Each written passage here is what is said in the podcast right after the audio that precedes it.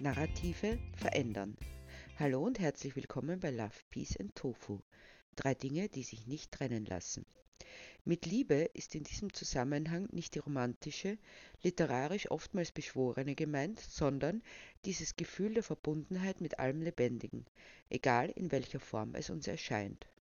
Ob Mensch oder Tier, der Verbundenheit in dem, in dem wir gleich sind, dem Wunsch, das Leben, das wir haben, zu dem Bestmöglichen zu machen, denn wir alle haben nur dieses eine.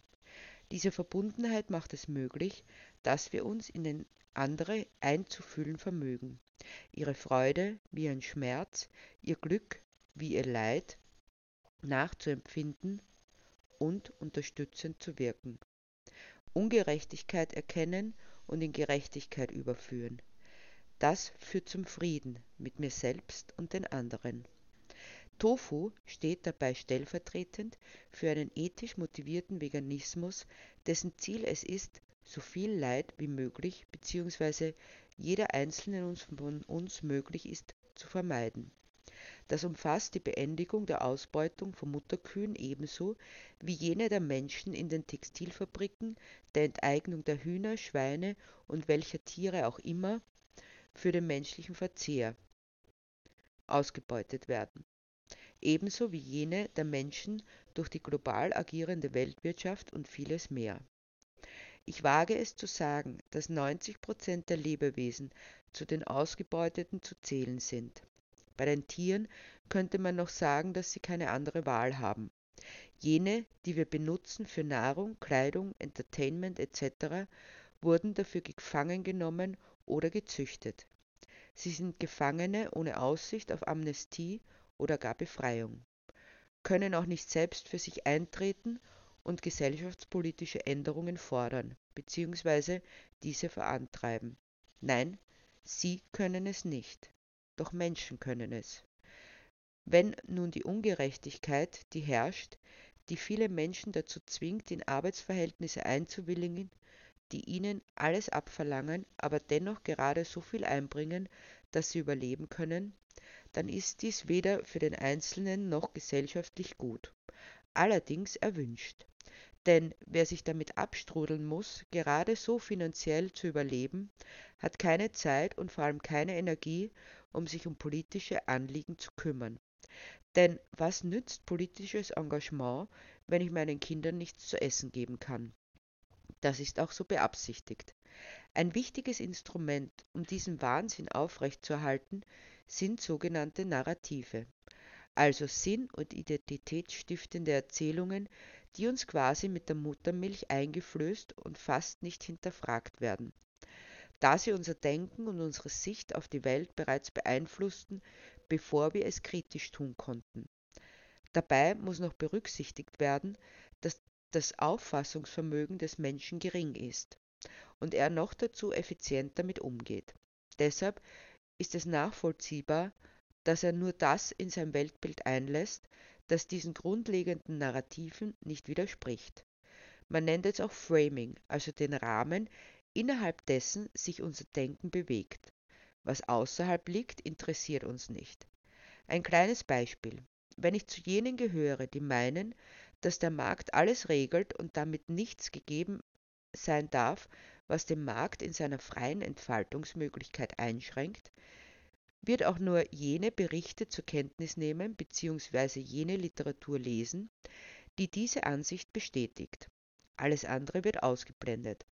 Das heißt, durch die eingeschränkte bzw. selektive Wahrnehmung wird das, was man für die beste aller Möglichkeiten hält, ständig mit Belegen unterfüttert, weil man die Gegenargumente bzw. Kontrabeispiele gar nicht erst wahrnimmt. Anders gesagt, wir lesen und nehmen wahr, was uns bestätigt, und weil es dadurch bestätigt wird, wird es auch nicht hinterfragt. Wir greifen also nur solche Informationen auf, die wir sowieso schon kennen. Will man allerdings eine grundlegende Veränderung der Gesellschaft, ihres Umgangs mit den Mitgeschöpfen und der Natur erreichen, was dringend geboten ist, so müssten die grundlegenden Narrative verändert werden. Ist dies allerdings unter den oben genannten Bedingungen bzw. Gegebenheiten überhaupt möglich, lässt es sich bewerkstelligen, dass das Framing, also der Rahmen, so verschoben wird, dass eine andere Sicht auf die Welt entsteht, so dass der Mensch offen ist, auch für andere Zugänge bzw. Informationen als die, die er bisher bekam. Wir neigen dazu, unsere Argumente mit Fakten zu unterfüttern. Doch was, wenn diese nicht gehört werden? Ich habe einmal ein langes Gespräch geführt zu dem Thema Wirtschaftswachstum. Nachdem ich des Langen und Breiten alle Argumente angeführt hatte, die dagegen sprechen, war die lapidare Entgegnung, das glaube ich nicht. Im ersten Moment war ich baff, weil ich dachte, das sind Fakten, überprüfbare, nachvollziehbare Fakten. Daran gibt es nichts zu glauben oder nicht zu glauben, sondern man kann sein Handeln ausrichten danach oder es bleiben lassen. Dennoch war die Antwort, wie ich nach längerem Nachdenken eingestehen musste, trotz aller Unlogik, doch es geht hier nicht um Logik, sondern um die Lebenswirklichkeit, stringent. Denn das Weltbild, mit und in dem dieser Mensch lebt, sagt, die Wirtschaft muss wachsen. Oder es geht alles zugrunde. Es gibt keine Arbeitsplätze mehr, es wird nichts mehr produziert, unser Lebensstandard sinkt rapide, bis wir zuletzt hungern und frieren. In dieses Weltbild passen die negativen Auswirkungen eines ungebremsten Wirtschaftswachstums nicht hinein.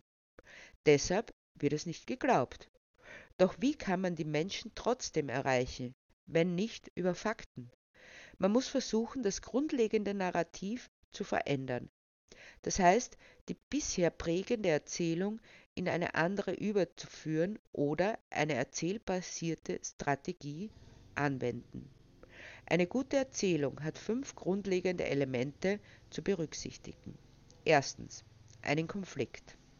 Der Konflikt bildet das Rückgrat der Erzählung, der die Dramatik definiert, den Ausgangspunkt und lässt die Erzählung interessant werden.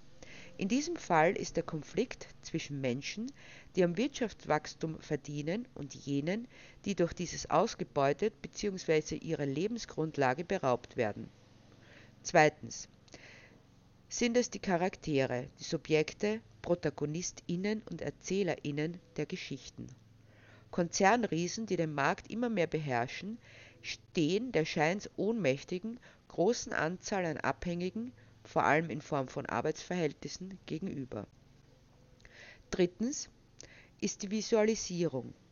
Das bedeutet, die Menschen müssen mit einer Sprache erreicht werden, die in ihnen Bilder auslösen, die den gegebenen Zustand beschreiben. Sie sollten plastisch sein und emotional berühren. Wirtschaftsgiganten, die ganze Landstriche für Rohstoffe verwüsten und die Menschen, denen durch den Abbau Arbeit und Erwerb versprochen wurde, noch schlechter zurücklassen als zu dem Zeitpunkt, zu dem sie kamen. Viertens. Die Vorausdeutung. Die Erzählung zeigt den Weg hin zum erwünschten Ergebnis. Fünftens das Ansprechen und Sichtbarmachen der grundlegenden Annahmen, die stillschweigend bisher vorausgesetzt wurden. Eigentlich lässt sich das zusammenfassen mit dem, es war schon immer so und wir haben auch wunderbar was aufgebaut. Durch das Wirtschaftswachstum haben wir diesen Lebensstandard erreicht. Das sind die grundlegenden Bedingungen, die unserem Narrativ zugrunde liegen. Ich möchte ein Thema aufgreifen, zu dem jeder einen Bezug hat, weil wir uns alle in irgendeiner Weise kleiden müssen oder zumindest sollten. Das ist das Thema Baumwolle. Es ist schon lange im Gespräch, aber diese ist trotz allem nach wie vor der wichtigste Rohstoff in der Textilindustrie. Die wichtigsten Anbaugebiete sind China, Indien, USA, Pakistan, Brasilien, Usbekistan, Türkei und Ägypten. Wohl sichert die Baumwollproduktion vielen Menschen die Lebensgrundlage, doch hat diese ein Ablaufdatum, denn der Anbau bedeutet eine enorme Wasserverschwendung. Im Vergleich benötigen Hanf oder Flachs nur ein Viertel des Wassers, das bei der Herstellung von Baumwolle benötigt wird. Hanf und Flachs sind die wichtigsten Rohstoffe für Textilien, die durch die Baumwolle verdrängt wurden. Dabei werden 95 Prozent der Baumwollfelder mit Oberflächenwasser bewässert. So war der Aralsee vor Jahrzehnten das viertgrößte Binnengewässer der Welt. Durch die extensive Wasserentnahme für den Baumwollanbau ist dann nur mehr ein Drittel der Wassermenge vorhanden und der See gleicht einer Wüste. Darüber hinaus geschieht der Anbau in riesigen Monokulturen ohne Fruchtfolgen, wodurch die Böden ihre Fruchtbarkeit verlieren. Die Folgen sind ein massiver Einsatz von Kunstdüngern zur Ertragssteigerung und die damit verbundene Versalzung der Böden. Schon nach mehreren Anbaujahren sind die Böden nicht mehr nutzbar und erodieren. Das Grundwasser ist durch den Einsatz von Pestiziden und Chemikalien zum Färben und Bleichen vergiftet. Das bedeutet kurzfristige Arbeitsplätze und das Hinterlassen von verbrannter Erde. Die Alternative wäre, weniger kaufen und den Anbau von Flachs und Hanf zu befördern. Doch wie kann das erreicht werden? Vier Dinge gehören zunächst durchdacht. Erstens. Was ist das Ziel des Narrativs? Zweitens. Welches Publikum möchte ich erreichen? Drittens. Wer sind die Meinungsmacherinnen, die helfen, das Ziel zu erreichen? Viertens. Welche Gruppen kann ich ansprechen, die sich für das Thema einsetzen? Das Ziel ist in dem Fall, den fortgesetzten, unreflektierten Konsum zu hinterfragen und hinzulenken auf reduzierten, nachhaltigen. Das Publikum sind junge, aufgeschlossene Menschen, denen die Umwelt, aber auch die Arbeitsbedingungen der Menschen am Herzen liegen. So können es Jugendorganisationen von sozial eingestellten Parteien oder Gewerkschaften sein, Umweltschutzorganisationen etc. Als Meinungsmacherinnen können, da ein junges Publikum angesprochen werden soll, Influencerinnen ins Boot geholt werden, die sich mit dem Thema Umwelt und/oder Menschenrechte bereits auseinandersetzten. Die Basis ist die kritische Jugend, wie sie sich in den verschiedensten Organisationen pro Umwelt bzw. Menschenrechte finden. Wenn diese Grunddinge geklärt sind, gilt es, das Narrativ der Opposition auf die fünf Komponenten herunterzubrechen. Erstens. Inwiefern macht das Narrativ die bestehenden Ergebnisse möglich bzw. unvermeidlich? Zweitens. Inwiefern hindert uns der Konflikt in diesem Narrativ am Reden bzw. unsere Wunschlösungen zu erreichen? Drittens. Was für Annahmen müssen wir für wahr halten, dass wir glauben, dass dieses Narrativ wahr ist? Viertens. Welche grundlegenden Mythen werden durch diese Geschichte aktiviert? Im vorliegenden Fall wird erzählt, dass wir ohne die Importe von Baumwolle nichts zum Anziehen haben wir also von diesen Lieferungen abhängig sind. Damit wird verhindert, überhaupt über die Möglichkeit nachzudenken, die Rohstoffe ökologisch nachhaltige in unseren Breiten anzubauen. Um das anzunehmen, wird uns glaubhaft gemacht, dass das schon immer so war und es nicht anders sein kann. Außerdem zerstören wir die Lebensgrundlage der Menschen in diesen Regionen, in denen die Baumwolle angebaut wird. Der Mythos dahinter ist, dass wir, als der reiche Westen, die Wirtschaft völlig selbstlos in anderen Ländern am Laufen halten. So wie bei der Textilproduktion, denn ohne diese würden die Menschen dort verhungern. So wird der Wirtschaftsimperialismus als selbstloses Heldentum dargestellt. Dabei geht es um mehr als einfach nur eine gute Geschichte zu erzählen.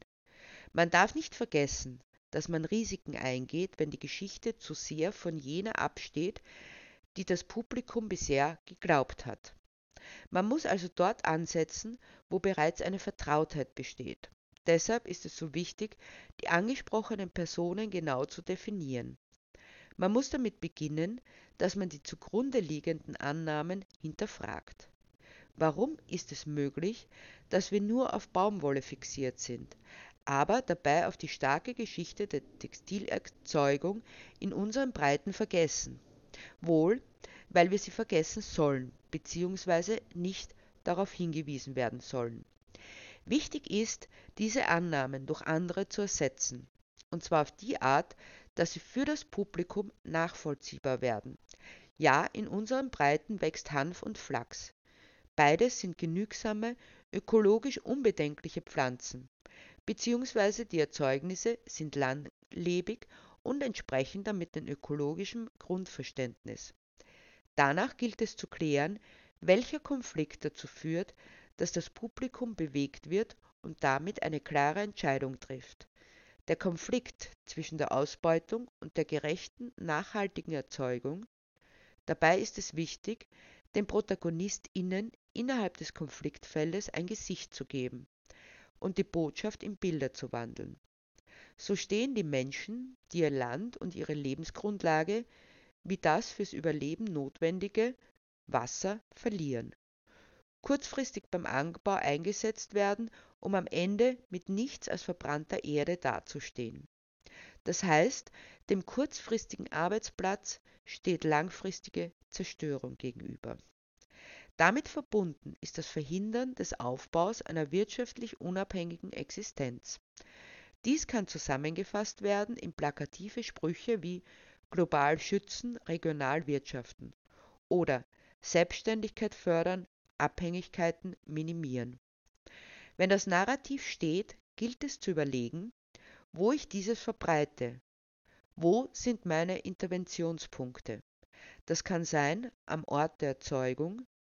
Dies wird wohl eher in dem Fall nicht möglich sein, aber dafür dort, wo die Produkte in Europa eingekauft werden, sprich bei den großen Anbietern bzw. direkt am Ort des Konsums. Andererseits gibt es auch Institutionen, bei denen die Entscheidung getroffen wird, welche Materialien verarbeitet werden. Hier kann man die meinungsmachenden Modeschöpferinnen bzw. Fashionagenturen ansprechen, die auch immer daran interessiert sind, sich von der Konkurrenz abzuheben und Vorreiterinnen zu sein. Gerade im Bereich Modebewusstsein kann man ein, ein Zurück zu den Wurzeln appellieren, die eigenen Stärken zu revitalisieren und entsprechend zu fördern. Wo nun die Orte geklärt sind, gilt es die Art der Aktionen abzustimmen, mit denen die Botschaft verbreitet wird, die dadurch zu einem Narrativ werden kann, das das Althergebrachte ersetzt. Das können Straßenaktionen ebenso sein wie Podiumsdiskussionen, Expertinnengespräche oder Filmvorführungen, die das Thema ansprechen. Zuletzt gilt es, das Narrativ im Hinblick auf die folgenden Punkte zu überprüfen. Erstens. Werden innerhalb des Rahmens, der gesetzt wird, die notwendigen Werte berücksichtigt und die Vision verstärkt? Zweitens. Wird durch den neu erstellten Rahmen nicht der der Opposition verstärkt, sondern verändert, bleibt aber zugänglich für das Verstehen des Publikums. Drittens. Erreicht die Botschaft das anvisierte Publikum, trifft es dieses mit der verwendeten Sprache, mit dem Kontext und den Werten. Viertens. Ist die Botschaft einprägsam, einfach und nachvollziehbar, sodass sie leicht wiedergegeben werden kann? Werden die richtigen Symbole, Slogans und Metaphern verwendet, um sie im Gedächtnis zu verankern. Fünftens, nachdem bereits festgestellt wurde, dass man Menschen nicht mit Fakten wie Zahlen oder Diagrammen bewegt, sondern mit Emotionen, ist es wichtig zu hinterfragen, ob die Botschaft Emotionen wie Hoffnung, Freude etc. auslösen kann. Sechstens, ist die Kernbotschaft einfach und kurz? Kann sie auf einen wesentlichen Punkt zusammengefasst werden? der dann entsprechend transportiert wird? Die bisherigen Werte vom wirtschaftlichen Imperialismus ist zu ersetzen durch die Stärkung regionaler Wirtschaft, durch das Wiederentdecken alter, bereits in Vergessen geratener Möglichkeiten. Damit wird eine Vision gezeichnet, die ein wirtschaftliches Miteinander im regionalen Bereich zeigt. Menschen, die daran interessiert sind, nachhaltig und fair zu wirtschaften, haben die Möglichkeit, eine bisher alternativlos scheinende Praxis hinter sich zu lassen, indem ein anderer Weg vorgezeichnet wird. Grundlegend positiv besetzte Dinge wie Miteinander, Engagement für eine bessere Welt werden aktiviert. Deshalb ist es grundlegend wichtig, das Narrativ zu verändern, zu verschieben, bis ein neues Raum greift. Dabei darf nicht davon ausgegangen werden, dass Menschen wie leere Gefäße sind, die auf dieses Narrativ warten, um damit befüllt zu werden, sondern sie sind immer schon geprägt. Deshalb ist es wichtig, Raum zu schaffen, um althergebrachte Muster und Prägungen zu verändern und letztendlich zu ersetzen. Dabei ist es wichtig, die Vorstellungskraft zu aktivieren.